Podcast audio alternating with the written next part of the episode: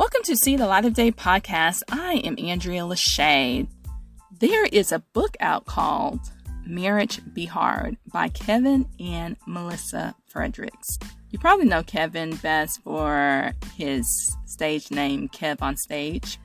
I read this book months ago. I just got around now, today, to actually um, talk about it. This book talks about marriage as a Christian couple. It is hilarious. because growing up in the church, if you don't educate yourself about different topics, you will have a false view on some things in the world.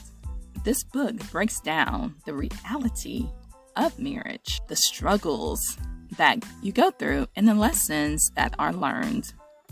So if you're married or thinking about getting married, please go grab this book called Marriage Be Hard 12 Conversations to Keep You Laughing, Loving, and Learning with Your Partner.